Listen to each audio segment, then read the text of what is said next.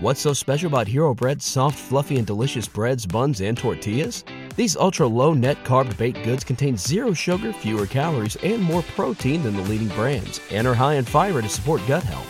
Shop now at Hero.co.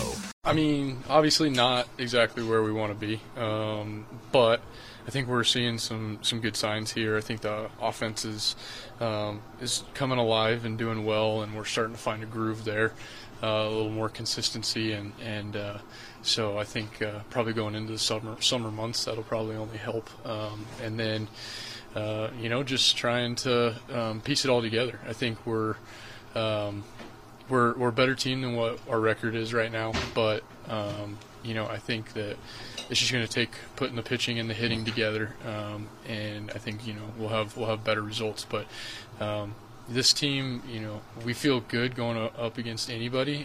It doesn't matter, who they are or what their record is.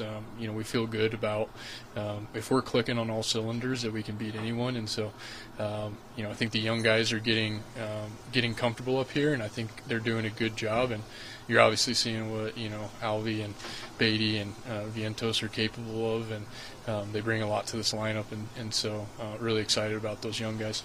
Good days ahead. Good things ahead. Guys are competing their butt off. I'm really proud of them. So, giving up that many runs and different things, it could have been very easy to pull sand in around you, but they kept competing. We got the tying run to the plate again, and I'm proud of them. We got some things we need to clean up. In some areas, and we're going to start that again Tuesday.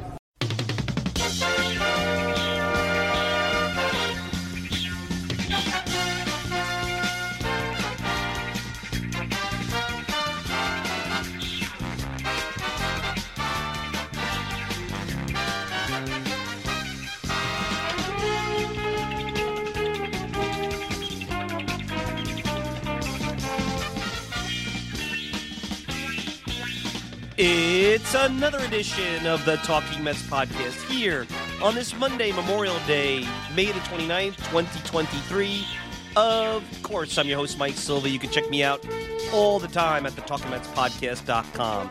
Send me a tweet at Mike Silva Media, and you can show it up on podcasts, Spotify, pretty much whatever podcasting service you desire. If you want to interact with me, Mike Silva at talkingmetspodcast.com. No G. Mike Silvat, TalkingMetsPodcast.com. You can get me on Instagram, TalkingMetsNoG. And I want to welcome in the good folks from the Fansided Podcasting Network, as well as Rising.Apple.com. Happy Memorial Day, everybody. Hope you have a great day off. Thank you all to those who serve. Thoughts to those who have lost someone who has served this country. Thank you so much. Always want to take a few minutes to remember those who have given so much for us to be able to do things like the Talking Mets podcast. I do apologize off the bat. I'm suffering from a little bit of a spring cold. I've had it since, Thursday, Friday. Feeling a little bit better. Wanted to come to you yesterday. Had taken a bunch of cough medicine, and it just wasn't going to happen. And I got to tell you, I was pretty fired up, and I know everyone was like on Twitter, yeah, go on the air when you're fired up, but an irrational, emotional version of this show I don't think would give you the kind of content, because after seeing another starting pitching meltdown, you get a point where you just had enough. You just had enough. So a lot to talk about. As promised, this is the time of the year where we pretty much put the line in the sand and say, hey, this is who the New York Mets are, and this is where we think they need to, get at to be where we want them to be. And that's a tricky thing this year, much more complicated than in years past. So we'll talk a little bit about that. Is Pete Alonso the best home run hitter of all time? With all the hype around Alvarez, and certainly he had a big weekend in Colorado. Alonso with another home run in Colorado. There was an article that came out on Fangraphs about a month ago or so, and it's interesting. So I'll revisit Pete with the free agency and kind of look into where he's at, because I said this was a big year. If this guy wants to get paid, how is he going to evolve as a hitter? So I'll bring that up. The 62 Mets may have some company out in Oakland. Vegas, Oakland, I guess we'll talk about that. I'm really fired up about replay. The thing on Friday in the ninth inning with the umpires, I'll get into that on the way out. And I had a great thought. This is probably never going to happen, But I was watching, I don't know if you guys watch on Apple TV Ted Lasso, but there was something about the fan interaction and the experience at the stadium in England, Premier League, England professional football, that I thought was cool. And we, you know, it's a pipe dream, but it make you wonder if it could ever happen here in the United States with the Mets. So on the way out, you'll get a Ted Lasso reference here on this Memorial Day edition of the Talking Mets podcast. You heard the quotes coming in. You saw the headline, consistently inconsistent. You heard a lot of positives from Brandon Nimmo and Buck Showalter after the Colorado series. And quite honestly, I'm one to come on here and tell you, hey, you know, the sky isn't falling. But one thing I can tell you, looking at the 2023 Mets, as we finish this getting to know you phase that we talk about, and the only thing that I can promise you going forward is that this team is consistently inconsistent. We talked about this a couple of weeks ago. They have all the earmarkings of a 500 team, a team that could win 5 in a row like they did last week and then go on a reasonable road trip. Not easy places to play, Chicago and Colorado. I mean, Colorado reared its, that was 1990s Colorado baseball. I thought we were past all that with the humidifier, the humidor. That looked like a 1990s Colorado baseball series on Saturday and Sunday. Lose 4 out of 6 and really lose 2 very winnable games. They could have easily swept the Rockies, but, you know, bad pitching has done them in. So that's the earmarks of a 500 team. In 2022, the Mets were a consistent team. They were able to get you those 4 to 5 runs, which was enough based on their starting pitching and their elite back end of the bullpen, that if they had that crooked number, you knew they were going to get a good performance out of most of their starters. You knew you had an elite closer at the end of the ballgame, and the bridge, which was 3 to 6 outs, was good enough to lead to Diaz. You knew the Mets were going to win more times than not. Saturday night, that's a game in 2022 the Mets win. And at times this year, you have seen that. They had the 14-7 start, which we knew they didn't feel like a 14-7 team. And then they had the bad stretch against some Met teams like Detroit and Cincinnati, Colorado in that. And then they win 5 in a row against the Rays, the best team in baseball, the Indians. And then they come back and have this frustrating road trip. And what really... You could put all the positives that Nimmo put out there, that you heard Buck put out there, all that stuff. And quite honestly, the reality of the situation is that if you continue to get what I'm going to call childish starting pitching performance, I mean, little league pitching performances, not once every 5 days, not once in a while, not twice out of every 5 days, sometimes 3. And if Verlander or Scherzer are not on 4 out of 5 days in a week, you have no chance of winning. You have no chance of winning. And yeah, you're going to feel good that Alvarez is hitting the cover off the ball and is developing in hopefully to an elite offensive catcher and surprisingly a decent defensive catcher. Alonso on an all-time home run pace. Nimmo continuing to be an elite home run hitter. You know, you have all that positives. You're hoping that the veterans are rounding to form, that Lindor is not a below-league average hitter, and he's going to continue to get better as the year goes on, that Marte is going to get healthier, that McNeil is going to get better as the year goes on and hit more like he did last year than some hybrid between 2021 and 2022. You know, you could get all the offense you want. You could feel great about what you saw in Colorado. But the reality is you can't win diddly with that kind of pitching. And what's so frustrating about all this is, unlike a couple of weeks ago when I talked about the back of the baseball card, I don't see a back of the baseball card for Tyler McGill. I don't see a back of the baseball card. You don't know what Kodai Senga is going to give you. David Peterson? Jeez. I mean, I don't think he's going to... Personally, he doesn't deserve to see a big league field. I mean, his start in Syracuse the other day is another version again of the same garbage. 6 strikeouts, what, in 4 innings, 6 runs. I mean, you're seeing the same thing against AAA lineups. So if you can't do it against a AAA lineup, I know he dominated the start before, but if you're showing the same inconsistency in AAA against AAA lineups, those lineups are worse than the worst team that you're going to face in the big leagues. Maybe Oakland, take them out of the equation. Maybe Oakland. We'll get to them later. So you look at that. Jose Buto's got a 7 ERA. Lucchese's pitching pretty well down there. Maybe he's an option. I know Quintana's a guy that we look at as possibly a reinforcement, a trade deadline reinforcement. We'll get to what this team needs. But when you look at the back end of that rotation, all the way into Kodai Senga, 3 out of 5 days at least, you are taking the magic 8 ball and you have no idea what you're going to get. And you're more than likely, since the start of the season, get 3 to 4 innings, 4 or 5 runs, fall behind. They fall behind nightly. You pull into the lower leverage parts of the bullpen. You burn them out, so you get a guy like Nagosic now who, second time around the league, whatever, gets bombed. You're probably overwarming up the Leones, the Nagosics, the Tommy Hunters, things like that. You have no consistency, and perfect example is you're going to lose games 11-10. You're going to lose games 10-7. In a lot of ways, what happened against Cleveland a week ago, the 10-9 win, that's a mirage. Those are not even though those were fun wins, the wins against Tampa, the wins against Cleveland, they were good character-building wins. They were also warning signs that you can't win consistently like this. Teams that make the playoffs, forget about championship teams. We're not even talking about that.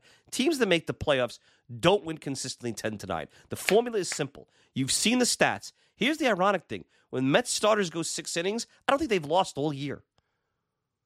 It's very rarely that they've gone 6 innings. They haven't lost all year. You've got a closer that's not Diaz, but should be able to navigate the 9th inning. Even though the bullpen, there's some questions as you get into the Brighams and the Rayleys and guys like that, you should be able to get 6 outs out of them. You need to get 18 quality outs out of your starters. You're not asking for a lot here. I'm not asking for them all to be Scherzer and Verlander, hasn't even been that good. He's all below league average so far to start the season. There is no way you could walk away from this weekend. And I know Buck's got to support his team, and Nimmo's the eternal optimist, and feel anything good about the upcoming summer months. Because what I see is a maddening team that's going to drive you nuts, break your heart, and underachieve because the fundamental part of what they were built on, starting pitching, has turned to trash. And the bar's not even that high. I mean, look, Carrasco, Taiwan Walker from last year. It's not the highest bar in the world. You're looking for 6 innings, 3 runs. You knew they were going to get pounded a couple of times against good teams. The Bassett Senga thing we've talked about. You're going to see Walker this week. You're going to see Bassett. And we'll see how that turns out. Let's see how those decisions are made. I warned everybody in the offseason. I knew it was going to cost a lot of money. But a team that's going to win now, yeah, you want to bring in Senga, fine, but you had to put him at the back end of that rotation. He wasn't Tanaka. He wasn't Nomo coming in. He wasn't the finished product. And I'm not here to yell and scream, but I'm just going to tell you at this point, I have no patience. I mean, where is the development of any of these starters? You do, and listen, I've been a big Jeremy Hefner fan. You have to start questioning the entire organization's pitching development. There is no pitchers that could come up and give you any kind of outing. Maybe Lucchese. At this point, McGill probably should be in AAA. Peterson already is. I talked about an opener a couple of weeks ago. You might want to start thinking about that. Maybe Lucchese goes into that. This is a problem. This is bad. And this isn't something that's just going to fix itself. What makes you think that McGill is going to be any more than what he is? Think he's going to get better? Carrasco. Maybe Carrasco gets better. There was some hope. You're relying on a late 30s guy that has bone chips in his elbow. That even last year when he was good and won 15 games, struggled against good offensive teams and it's above .500 teams. Now, I promise it's not all going to be bad today. I'm not going to be angry the whole day. Before we go forward, I do want to share with you guys, though, another great offer that I have for you from Caesars Sportsbook. Caesars Sportsbook. Remember the Caesars section over at Citi Field? Well, we're bringing back old Citi Field here, Caesars Sportsbook. Mets fans in New York, we have a great offer that you don't want to miss. New customers can get their first bet on Caesars up to $1,250. All you have to do is use our code TalkinMetsFull. Remember, don't put the G in talking. It's talking. You do this at sign-up. If you sign up with our code TalkinMetsFull, you will not only have your first bet insured, but you will also be directly supporting the podcast. What better way to support me than to get involved with one of our sponsors? So if you haven't signed up for Caesars Sportsbook, join with our code TalkinMetsFull and drop your first bet. The offer is only available for new customers who are 21 and over and physically present in New York.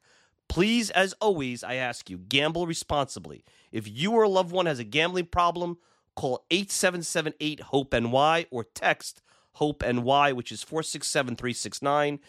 See the podcast description for full terms. Thank you again for supporting Talking Mets. Got to take a little bit of a break there. Get our sponsor in. So, look, we know what the problem is, but is there really a solution? And let's face it, this is a simple thing. 6 innings, 3 runs, Mets probably win and get back to who they were in 2022. But it's complicated to fix. The only thing you could hope for, now that you know what the 2023 Mets are, which are a consistently inconsistent team due to their starting pitching, and I haven't even gotten to the issues of the offense and, you know, improving bullpen is something that every team has to do. That's probably the easiest out of the three things. The offense is a little trickier because you're relying on developing players, but let's just stick with the pitching. So what does this look like going forward? Well, you have to have Quintana come back. I mean, the whole staff and kind of that stabilizer, that Chris Bassett that is no longer here. That was supposed to be Quintana. They didn't want to spend the money to bring Bassett in. Maybe they had concerns about Bassett in New York. Maybe they had concerns about the pitch clock and Bassett. All fair things. Quintana was supposed to be that veteran number 3 that could provide that. Hasn't thrown a pitch yet. Probably won't see him till the All-Star break. That's my opinion. And then you say the 4 and 5. Okay, you got Carrasco. But, you know, I don't even know if McGill at this point is an acceptable. I mean, you get 4 runs. I know it's Colorado. You get 4 runs and a 6-2 lead, and you give it right back. Now, I know Marte may have been able to catch that ball. Maybe the game is a little bit different. But, you know, this is not the first time we've seen this, non-competitive outings. It was the same in Chicago earlier in the road trip. Peterson and McGill have killed this team. Everything they gave them last year when DeGrom and Scherzer were out seems like a mirage. And, you know, you want to start with Hefner. You want to go F Driveline. You want to, you know, question. I mean, the Mets' starting pitching development has been absent for a long time. You take away the DeGrom, Syndergaard, Matz, Harvey, Wheeler era. All those guys are gone. Since 2016, okay, you want to say Gazelman and Lugo came up? Fine. I'll put 2016. What have the Mets developed since then of any quality? You want to take the starters out because that's harder? Fine. What about the bullpen? Nothing. Not a bullpen arm, not a starter. You want to see Chris Flexen? Well, he went to Korea to figure himself out. He didn't figure himself out with the Mets. And even he's not that great. Nothing. Budo's a mess. McGill's a mess. Peterson has regressed. You bring in these geniuses from Driveline. I've seen the staff. They have some of the... They're walking with some of the worst teams in baseball that walks are up there. I mean, just bring it up. Go to Baseball Reference. They have one of the worst ERAs. They're in the bottom third of the league. They walk more than almost anybody else other than Colorado and Washington. You're hanging out with second division performances. And you want to say that I'm supposed to feel good because you scored 17 runs in 2 days in Colorado? I'm sorry. This is scary, bad problem. And you know, if you want to spend the summer getting excited over Mauricio coming up and the development of Alvarez and Beatty and get excited about the kids, Vientos, I get that. I told you a couple weeks back, it's not going to be a lost season no matter what, because you are developing what looks to be a really interesting core of homegrown offensive players that if you sign Pete Alonso, you're going to have these guys together for a long time, at least the next 5 years. But with Scherzer and Verlander on this roster, the window was the next 2 to 3 years to really do something and to use one of those years as a development year without seriously contending. Because right now, I don't care what the standings say. And yes, I understand with the wild card scenario, they could still make the playoffs with 85, 86, 87, 88 wins, because I could still see them putting enough together to get there. You're not winning a short series of any significance with this pitching. All right, you could say Mike and McGill and guys like that are not going to pitch the playoffs, and you could get away with 3-inning starts in the playoffs and bullpen games. I get that. But in the end, I know baseball, and I have principles that I live by. Pitching, defense. Critically important. Without those two things, you really can't go very far in this game. And they don't have the pitching. Losing Diaz was a killer. You can muster a bullpen. You want to go out and go look after an Aroldis Chapman and sign a vet, trade for a veteran that's pitching on a bad team. You want to go into, the depths of, in August of the second division clubs. They'll have someone they'll give to you. It's probably going to cost you. I mean, look, the Cubs wanted a Matthew Allen level prospect for Robertson last year. I mean, that's how crazy stuff has gotten.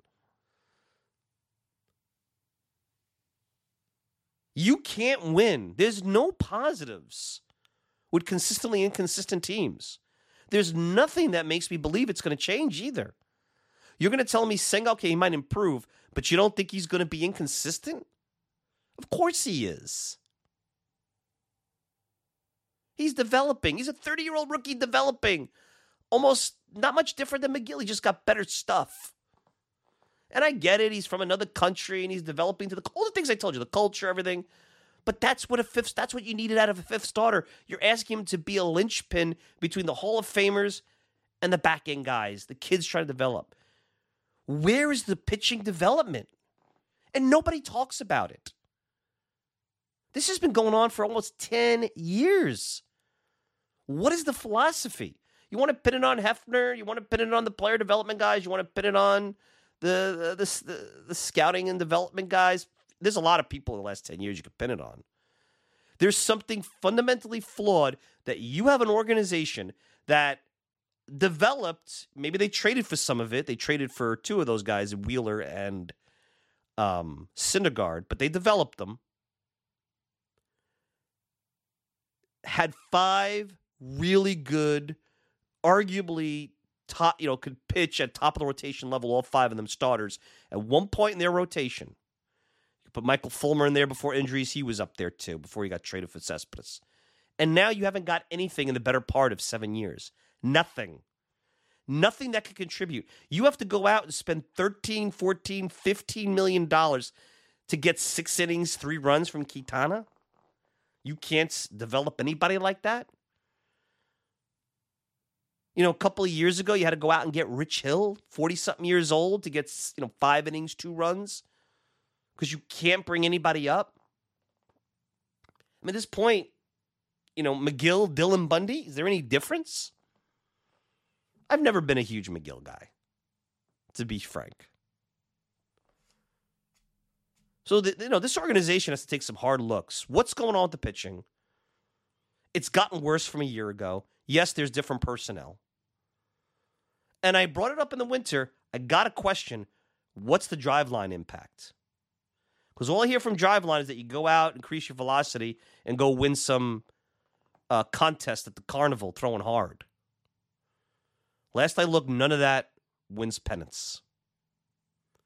There was an article in the Wall Street Journal about how teams are starting to say, hey, you know, we need to focus on pitchers that throw strikes. Oh, wow.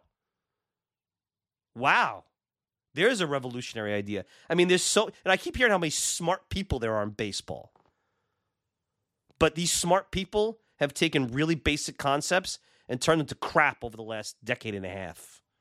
And now we're swinging back because they realize, you know, guys who walk 4.5 per nine, even if they strike out 12, are really not necessarily good pitchers. Traffic on the base paths, even before the new rules and the pickoffs and all the bigger bases, was never a good thing. Now it's even more insidious. So, are there solutions? Can the Mets get better?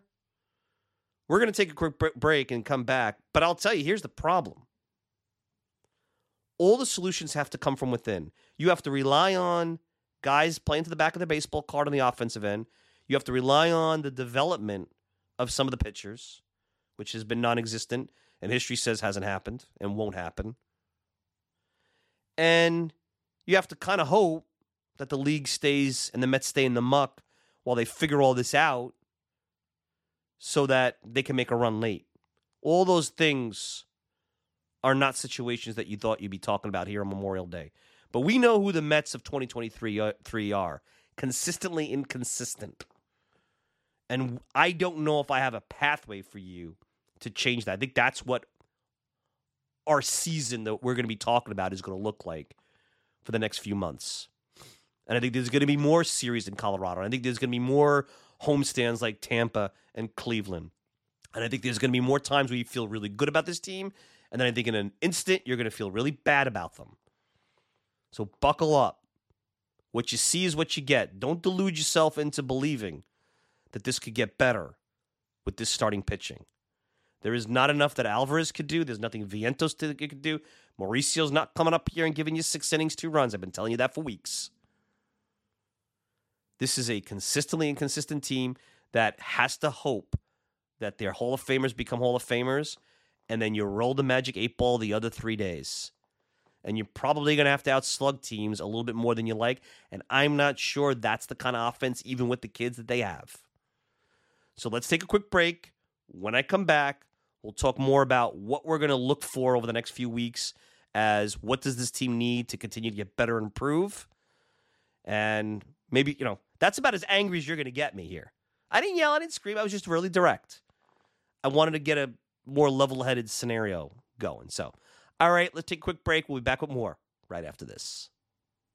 The Talking Mets podcast is available on many outlets, but the most popular is Apple Podcast. Hi, I'm Mike Silva, the host of the Talking Mets podcast, and I encourage you to leave a review about the program on Apple. Just rate it 1 to 5 stars, hopefully a 5 because why wouldn't you? And then if you have time, leave a review. It helps the podcast continue to grow and encourages others to take a listen. You can also email me at MikeSilva@TalkingMetsPodcast.com. No G, TalkingMetsPodcast.com. Hope to hear from you soon, and enjoy the rest of the show. All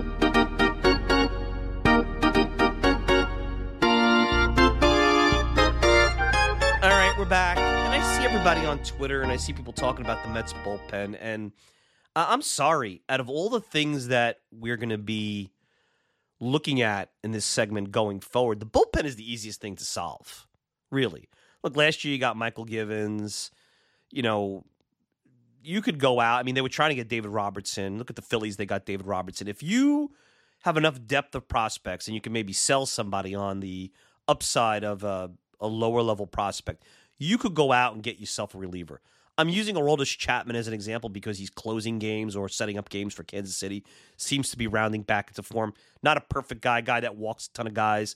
Was a little kerosene on the fire later in his career. A lot of mileage on that arm with the Yankees. But that's a perfect guy. I mean, he's as close to what you're going to get as a dual closer, which is what you tried to do this offseason with Robertson and Diaz before Diaz went down. And that, to me, is a given. We knew that was going to be the case. Improving the bullpen is always something that any team in contention could do down the stretch. Here's the problem. As we go forward, what do we need to see from these guys? We know they're consistently inconsistent. Well, Marte and Canha will start there, veterans, component player veterans, who are significantly below their career norms. Now, Marte, maybe some of that is understandable as he rounds back into form from the double hernia surgery. Worst case scenario is he shot, and that has precipitated a decline that was unknown to the Mets when they signed him. And maybe they got the last juice out of that body last year as he played hurt and played very well with, you know, a lot of pain. Canna's a little bit more peculiar. He's a guy that, you know, you always figured he wasn't sexy, but he was a guy that grinded out at-bats, you know, was able to pop some home runs, get on base, you know, good veteran in the clubhouse. And you have to wonder if the pitch clock has taken a guy that's a laborious at bat, a thinking man's at bat, and made him not who he is anymore. He's basically a backup outfielder at this point, which is not what the Mets thought they were getting. They thought they were getting a guy who was a good contact hitter, solid defense, good veteran, 120 OPS plus. And that is a problem. You know, you want to talk about Lindor and his inconsistency and how, you know, is he selling out power and run production for overall production? I don't know. If I know any better, and this is me playing junior shrink, with the offense struggling over the course of the first 2 months and with the expectation of this team, we saw it a little bit in 2021. Lindor cares, and Lindor's trying to do more than he can, and he's trying to take on more than he can. I don't think Lindor's a below-league average hitter. We're not going to get into the Lindor debate. He still hits for power. He hit another home run yesterday. He's still driving in runs. But he's not consistently good at the plate like you'd want. He's not giving you what he gave you through a big chunk of 2022, which was really good offense consistently. And he seems to be up and down. So, you know, really the problem with Cano, Marte, Lindor, and you even want to put Carrasco at the back of the rotation, the only thing you could hope for, because you can't replace all of them. You can't trade all of them away and get similar, better versions. You need those guys to play for the back of the baseball card. You very unlikely will consistently get 6 innings, 3 runs from Senga and McGill. And I'll even put Carrasco in this scenario in there too. You got to hope Quintana returns, and you got to hope he's Chris Bassett.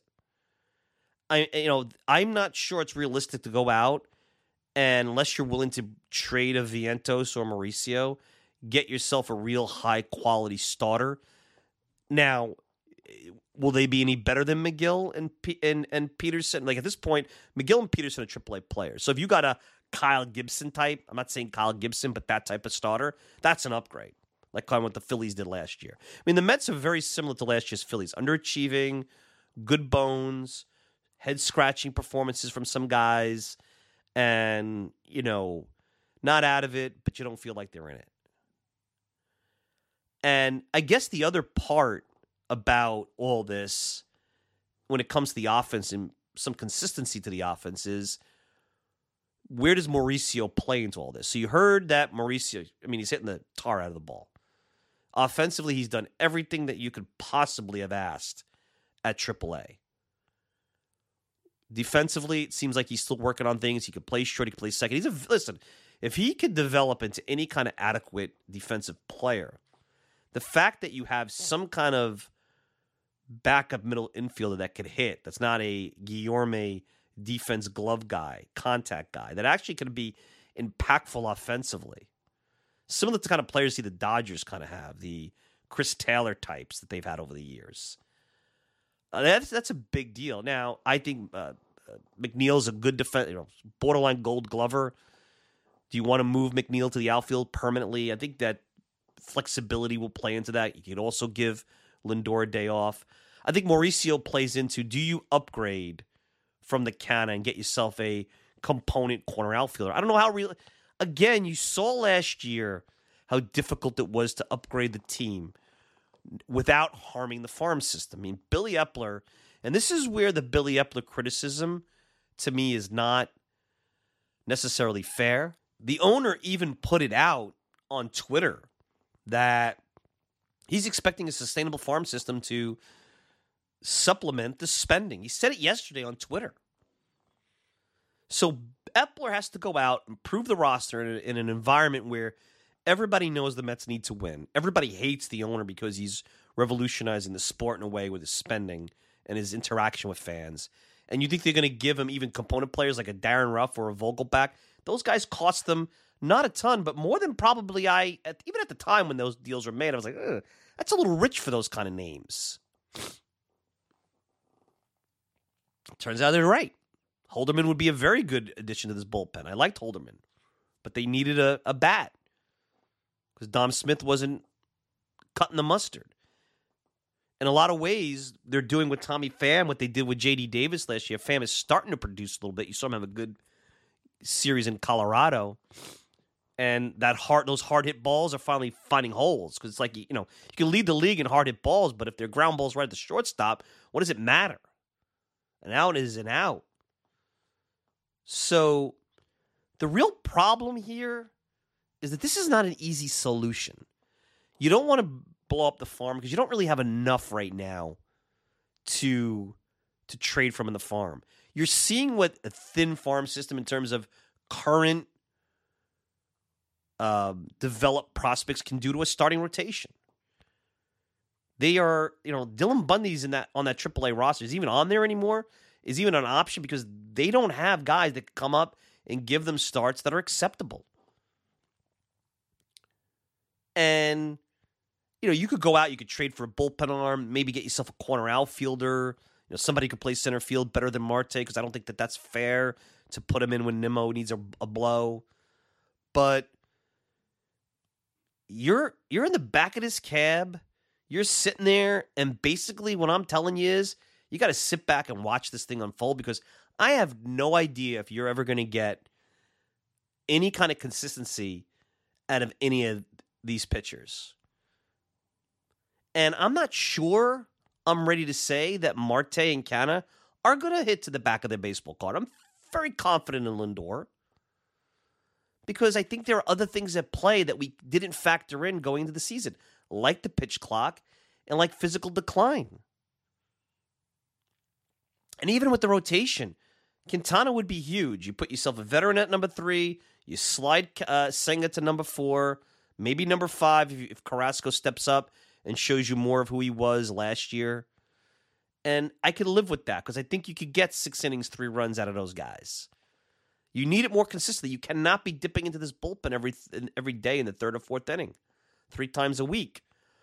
But I can't promise you that. I mean, everything that we built 2022 on, which was this unsexy, boring team that you guys all complained about, but I loved, which was 6 innings, 2 runs, 6 innings, 3 runs, a crooked number on offense, elite bullpen, work the pitcher, get him out of the game.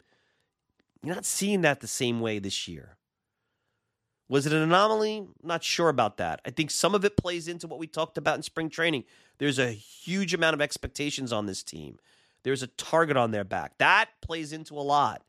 I think there's not the big reason, but part of the reason. They're getting good pitching every day. We're probably not talking about this. I'm not talking elite pitching. I'm talking about league, quality start. Because you and I could both agree a quality start is not exactly sexy. 6 innings, 3 runs is not like, blowing the world away. And that's what a 5th starter should give you. That's a 4.50 ERA. So that's the problem, guys. I wish I could give you this next phase of Mets 2023 as, hey, these are things that could happen, and they are achievable. Do I think they're achievable? Yes. Do I think they could happen? Not sure. I think it's a coin flip on some of this. I think it's a 50-50 coin flip. And I think it's going to be an interesting summer, but I think it's going to be a frustrating summer. And I think a fan base that has this toxicity to it, a fan base that has created this Boston Red Sox, Chicago Cubs yoke of a curse to it, is going to be difficult to deal with. And I think the players are going to hear it. Not sure attendance will be impacted, but I could see attendance impacted at times. And it'll be interesting because this is a big homestand. You got above 500 and then you fell back. You got above 500, then you fell back. You really can't, as you head into June, now you're post-Memorial Day. You can't be messing around with getting a 500 if you're serious. You just can't. You gotta start going towards that 10 over. That's the first barometer, 10 over. And now a goal to me would be to get there by the All-Star break, 6 weeks away. You know, a lot of 6 and 4, 10-game stretches. Is that realistic? If you get good starting pitching, it is. If you get bad starting pitching 3 out of 5 days, it's not. Unless you think you can outslug people because of Alvarez and Beatty. And let's face it, with the offense, Alvarez has done really well the last few weeks. Pete has been good all year. Nimmo has been good all year, short of a little bad stretch. Everybody else hasn't really been that good. And it's an offense that at times has been really held up by Nimmo and Alonso before Alvarez joined the party. Everybody else is finding themselves. Now, there's at least history with a lot of those guys, whereas the pitchers, there's not. But nothing here is consistent. Everything is fluid. And it's almost like start-stop. It's been a clunky season where everything started and flowed last year with a few hiccups, mainly at the end of the year. Nothing has flowed this year. And I think that's where everybody's frustrated. So, all right, let's take a quick break. When we come back, Fangraphs, you know, Pete Alonso's on a 60-home run pace. Fangraphs asked weeks ago if he was the best home run hitter of all time. They talk about what makes Pete a great home run hitter. I'm going to tell you why I think Pete is a great home run hitter. We know that. That's no news. But some of the things they tout, I think, may hold him back overall offensively. So let's take a quick break. We'll be back with more right after this. Alonso drives one out to left field. Back goes Profar, looks up, and it's out of here. Pete Alonso, 20 home runs. Most home runs any Met has ever had before the end of May. Alonso hits his 20th on the 27th of May, and the Mets are on the board. It's now 6-1.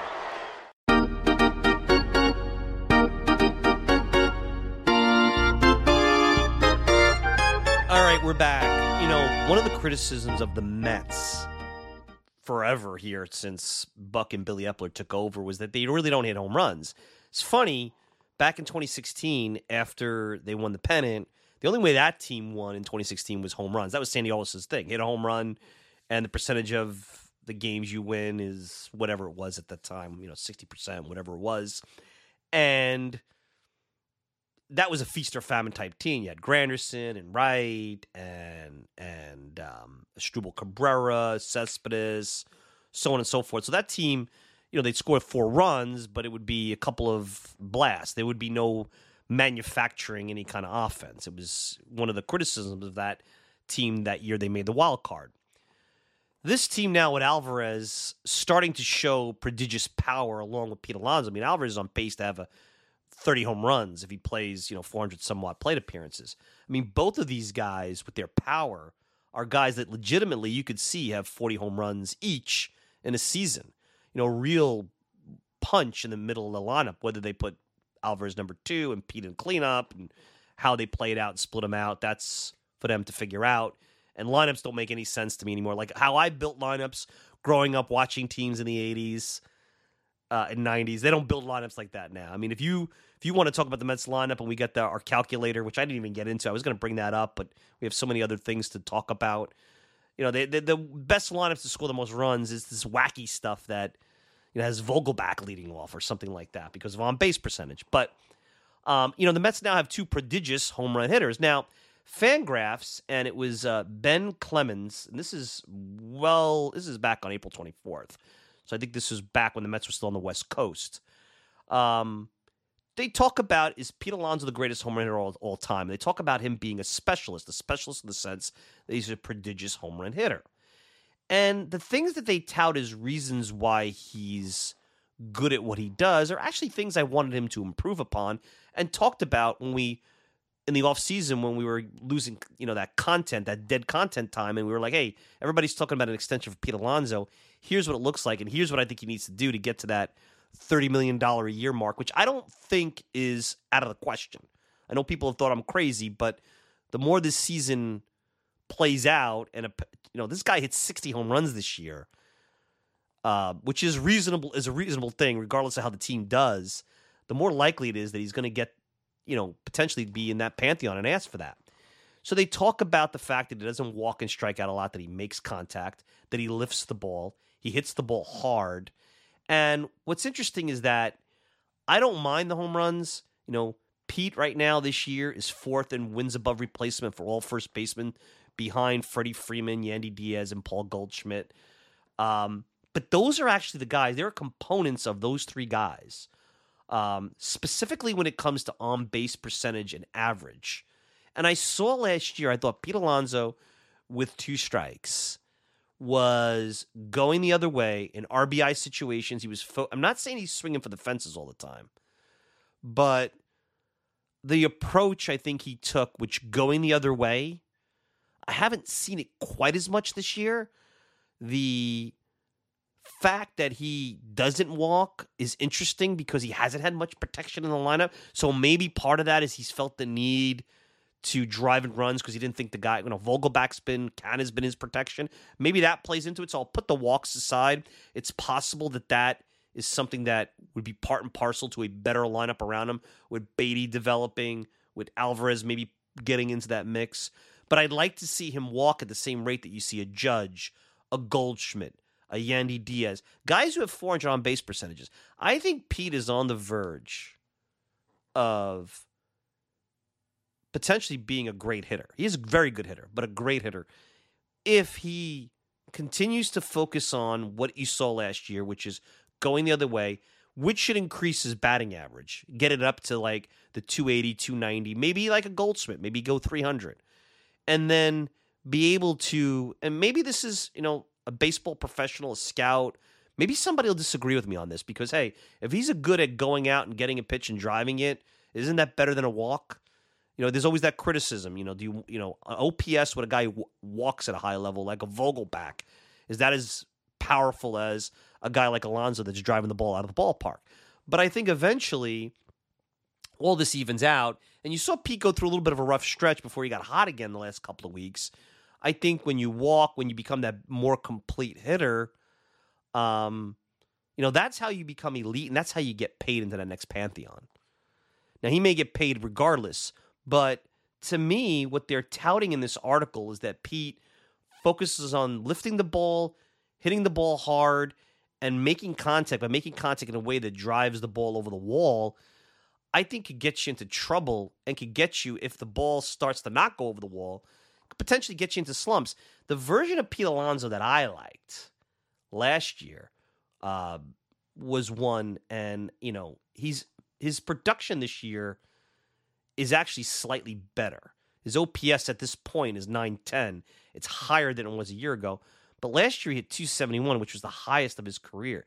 He had the highest on-base percentage of his career at 352. This year his slugging is actually not as high as 2019 when he came up, but it's slightly below.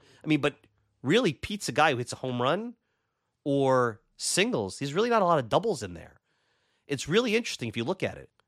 He's got, right now, 49 hits, 20 of them are home runs, one is a triple, one is a double. 25, half of his hits are for extra bases, but only 4 doubles, a bunch of singles. So I don't even think he's rounded into the best version of Pete that you've seen. And yeah, he's going to hit at least 40-somewhat home runs, even if he slows down. He's going to drive in 100 runs. He's got 46 RBIs already. He's going to drive in 100 runs. And we're touting him as a great home run hitter. Maybe not, and they bring up Sosa, Maguire over a span. And let's face it, since 2019, he has the most home runs. The only caveat there is Trout's been hurt a little bit since then, and Aaron Judge in 2019 played a little over 100 games. He probably would be past Alonso if he had played a full season and wasn't hurt that year. But look, he is every bit of the right to be in the same conversation with Judge, with Trout, in terms of a home run, prodigious home runs. So what I'd like to see, I think he's having a good year, but I'd like to see more of last year's Pete Alonso, because with the improved power, if you could believe it, I think he's hitting the ball with more power than ever before. And he's better than he was in 2019, where he struck out a ton. I'd like to see more of a complete hitter. Now, maybe that will come, like I said, with improved lineup around him. But to me, the home run is not, he's not Dave Kingman. And I was surprised to see that Dave Kingman hit 20 home runs faster than Pete in 1976. I knew he had a big year hitting home runs, and then he slumped, but that was interesting. Pete was, he was 2 games ahead of Pete Alonso. I'm not saying there's warning signs, but there are things about his offensive game, and you saw it up until the Colorado series, hitting about 225. He's a better hitter than that. Look, I'm all for 55 home runs, but if you're going to hit 225, I think my vision is he's better overall hitter than that. Paul Goldschmidt is his next bar. Look, he's Paul Konerko was like the first comp that we talked about when he came up. He's clearly as good, if not better, than Paul Konerko. Now it's, can you get into that, you know, those guys that are above him. Take Yandy Diaz, who's having a career year out, solid hitter, but maybe he's a little bit playing a little bit better than normal. Goldschmidt and Freddie Freeman both have components of their game that I believe, if it's possible, that's the next push for Pete. Higher batting average, high on base percentage. Now, will that sacrifice power? I'm not sure that has to be the case. I think it comes with patience, maybe better protection in lineup, pitch recognition. Sometimes Pete likes to get anxious and chase pitches. Maybe the pitch clock's playing into that a little bit. Not sure. He was another guy, laborious at bats like Canna. But I find it interesting that Fangraphs talks about him in this best home run hitter of all time. But the principles that have become good principles of a complete hitter in the Moneyball era, walks, not less contact, not more contact, less contact, are actually frowned upon a little bit. So I'm not going to get into the algorithm. You could go over to Fangraphs and look it up. But to me, Pete Alonso is putting the Mets in a situation where you're probably going to have to pay him $30 million. I'm telling you, this guy's going to get $30 million a year. That's the number he's going to want. But I do think there's one last hill to climb. We know who Pete Alonso is. Every year he's going to give you 40 home runs, 110 RBIs. Play every day. That's a big deal. Every day at first base. I know it's not the most demanding position, but he plays every day. I mean, Buck Showalter was talking about how he told him in spring training he only wants to DH 6 times a year, once a month. Doesn't even want to DH, wants to play the field. But can he get to the next level offensively and be in that Freddie Freeman Goldschmidt conversation? Let's see what the year brings. I feel he's taken a little step back on the completeness of his offensive game this year. I'm willing to give him a mulligan because of the situation around him offensively. But I think I'd be more impressed with that than him hitting 62 home runs. I would sacrifice 10 home runs for a more complete offensive player. Would you? Something to think about. All right, let's take a quick break. Wrap up. Final thoughts. You're listening to Talk Mets Podcast. We'll be back with more right after this.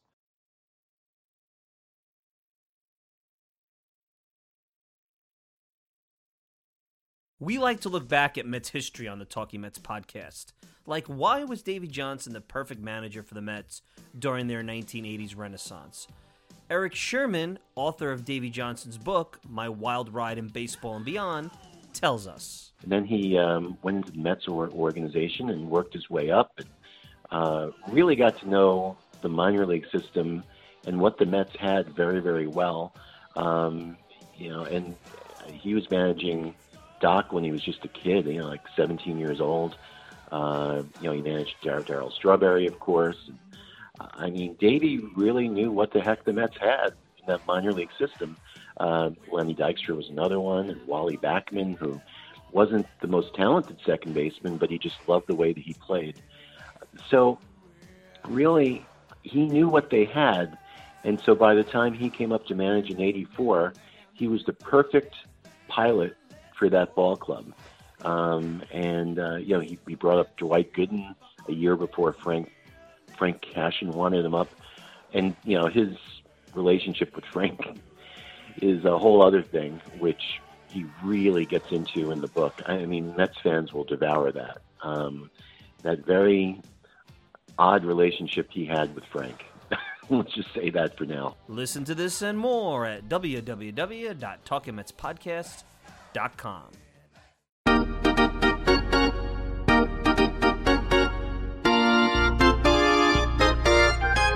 All right, we're back. Final thoughts. So, smorgasbord of things. And what I'm going to try to do as we go forward with this show, the last segment, I'm going to try to throw a quick round of just random thoughts, you know, for you to walk away with. Try to, you know, usually the outro is me just talking about, hey, the schedule's this, looking at that, and whatever. Who cares? You guys can figure it out. I want to give you some things to think about, maybe not long opinion-based things, but some things that are random thoughts related to the Mets, but maybe also baseball when it comes down to it. So the first thing here is the 62 Mets and the Oakland Athletics. So the A's are maybe moving to Vegas, maybe not. It's ironic how an anti-business climate like Oakland now, all the politicians that created the anti-business climate are upset that the A's are moving out of the anti-business climate because they can't sustain their business. Different story, not the show for it, but shame. Oakland has history. Last thing I'd like to, I don't like team movement because I believe in history and consistency, and I believe that, look, we here in New York, we experienced it with the Brooklyn Dodgers and the Giants. You know, you lose, you never neglect. There's a generation of people that never let go of that history. You break the hearts of loyal fans. You can't just tell me they're going to say, "Oh, I'll root for the A's in Vegas." They will, but it's not the same. So. And I agree with people who say that Vegas is potentially a tourist destination. It will be like Miami, and you have the same kind of problems after the initial charm of the ball club being out there and not have a loyal base, but have a transient road team almost. Like Miami has other fans coming in, especially New Yorkers, when the Mets or the Yankees play down there. But I was wondering, and it was brought up, I think, by the booth. I think Gary Cohen brought it up with Keith, that if the A's this year, who are bad, I mean, and we talked about it when the Mets went out there to Oakland in April, how bad their pitching is, how this is one of the worst teams I've seen in a long, long time. Really long time. It's a really bad team. They had a couple of interesting players, but there's not much there, especially on the pitching side. If they were to, I think they're on pace to win 32 or 33 games. If they were to break the 62 Mets record of futility, is that a good thing? And it's interesting because the identity of the Mets, which I've been critical of, is this lovable loser, this underdog thing. And they're not, that's not the moniker that going forward they want. They want to be sustainable, professional, hardworking, top-notch organization that people want to come to, that has this history, this charming history, but you want to grow up from it. At some point, you have to grow up as an individual. The charm that you had as a teenager is not so charming when you're in your 50s. You want to grow up from that. And I think the Mets are at that point. So, and I know that's part of history, and I think they've held on to that because even though the Mets were bad in 62, they were a lovable bad because I think everybody, to my point earlier, was still pining for the Dodgers and the Giants, and they lost such a big part of their sports lives that when the Mets came, it didn't matter if they won or lost. And then you had 69. But at some point, I don't know if being the moniker for futility is good for a brand. So I'm willing to give it to Oakland. I don't think it'll have the same impact that the 62 Mets do, because I think the 62 Mets within the Mets culture will always be referred to as futility. I don't think anyone's going to say the 23 A's. But I don't think this is like the 72 Dolphins where the players who are left that are still alive are going to pop champagne if the A's win 41 games. So that's something interesting. I don't have a definitive answer on that. Be curious. Talking Mets, Mike Silva at Talking Mets, Mike Silva at TalkingMets.com, no G. Let me know your thoughts. I'm kind of ready to give up the 62 Mets thing. I'm ready to see somebody else have futility. I think it's a different type of futility because it's not an expansion team. Maybe some of it's intentional, and the politics between the move and some of the reasons why it's happening, the economics of the game, so many differences. So that's number one. Number two, I have no problem with the replay system. You have your challenge, you use it.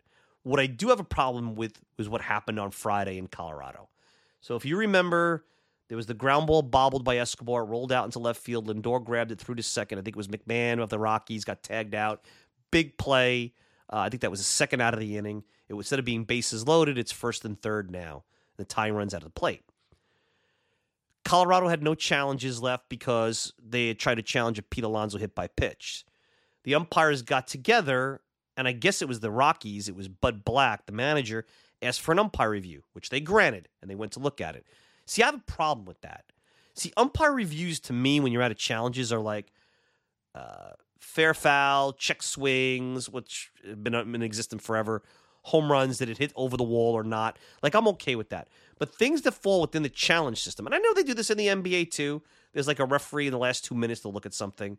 Their desire to get things right is opening up the micro, potentially the micro inch call. Now, if you notice this year on replay, there's less turnovers and on things that you may think could be turned over, because I think the replay booth has been instructed, hey, unless it's clear, let's not make these umpires look bad. The umpires don't want to have a low success. They don't want their calls turned over at a higher rate. And the speed of sound, the bing bang, the speed of these players, the strength of these players creates all sorts of challenges for the umpires. And it turned out the Mets did not get the call overturned and whatever. But my problem is you just handed Colorado a free challenge. Either build in a ninth inning challenge into the whole thing, if that's what you want, or don't have these umpire challenges reviewed. Because then it's basically like, what's the point of the challenge system? They could go out and ask for anything. And, the umpires, for the most part, are going to grant it, right? What are they going to say, no? It just really bothered me. It really bothered me on Friday. It's like, what's the point of the challenge system? So that's my second bugaboo. Third thing, I've been watching Ted Lasso, and I'll wrap up with this. And great show. Not sure if you guys watch it. Great show.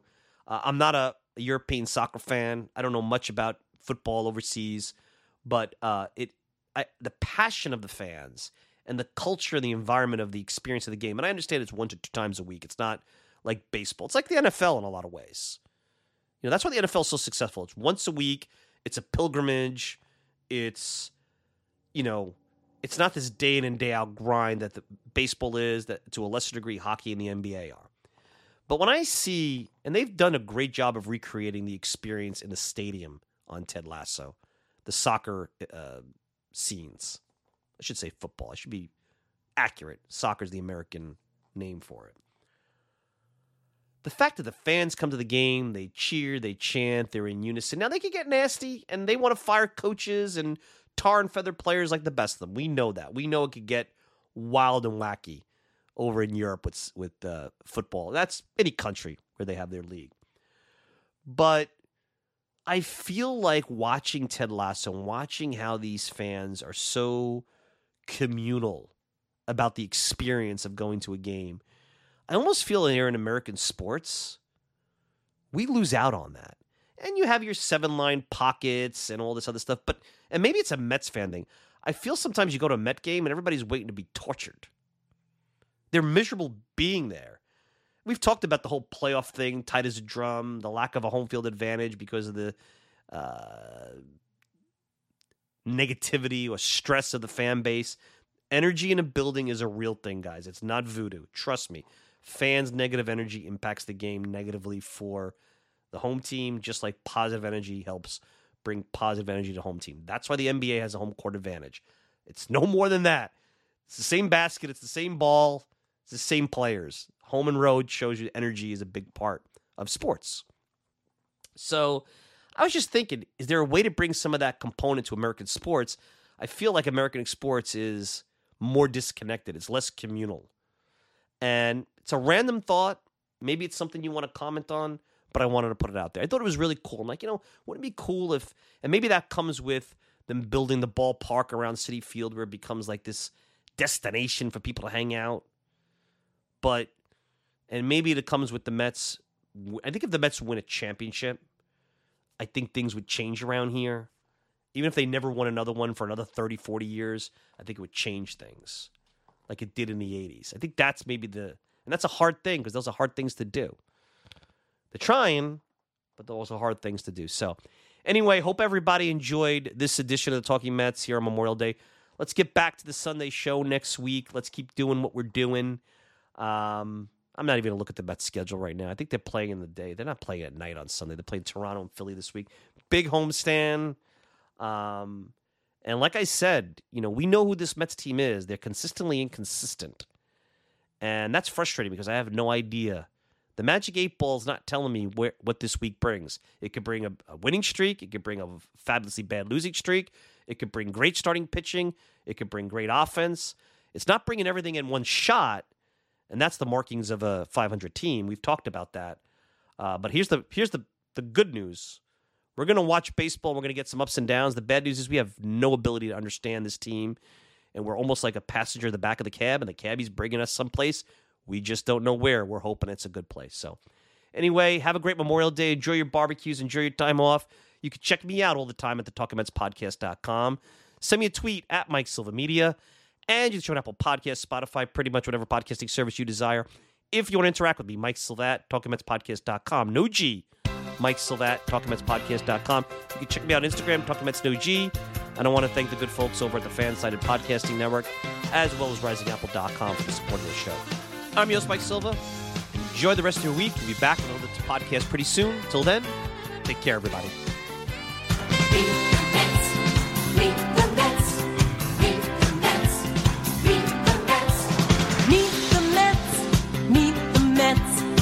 For the park and greet the Mets. Hot dogs, green grass, all out of shade.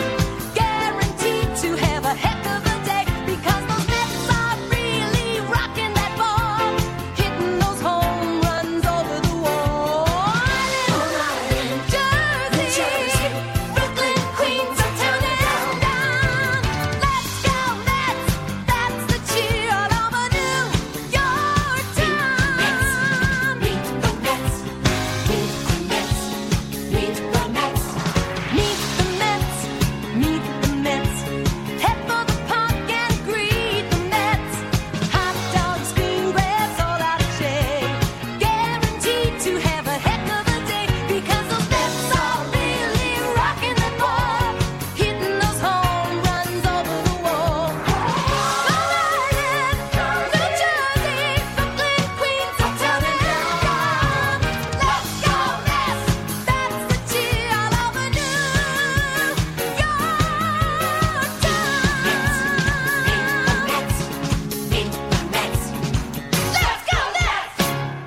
Say goodbye to your credit card rewards. Greedy corporate mega stores, led by Walmart and Target, are pushing for a law in Congress to take away your hard-earned cash back and travel points to line their pockets. The Durbin-Marshall credit card bill would enact harmful credit card routing mandates that would end credit card rewards as we know it. If you love your credit card rewards, tell your lawmakers, hands off my rewards. Tell them to oppose the Durbin-Marshall credit card bill.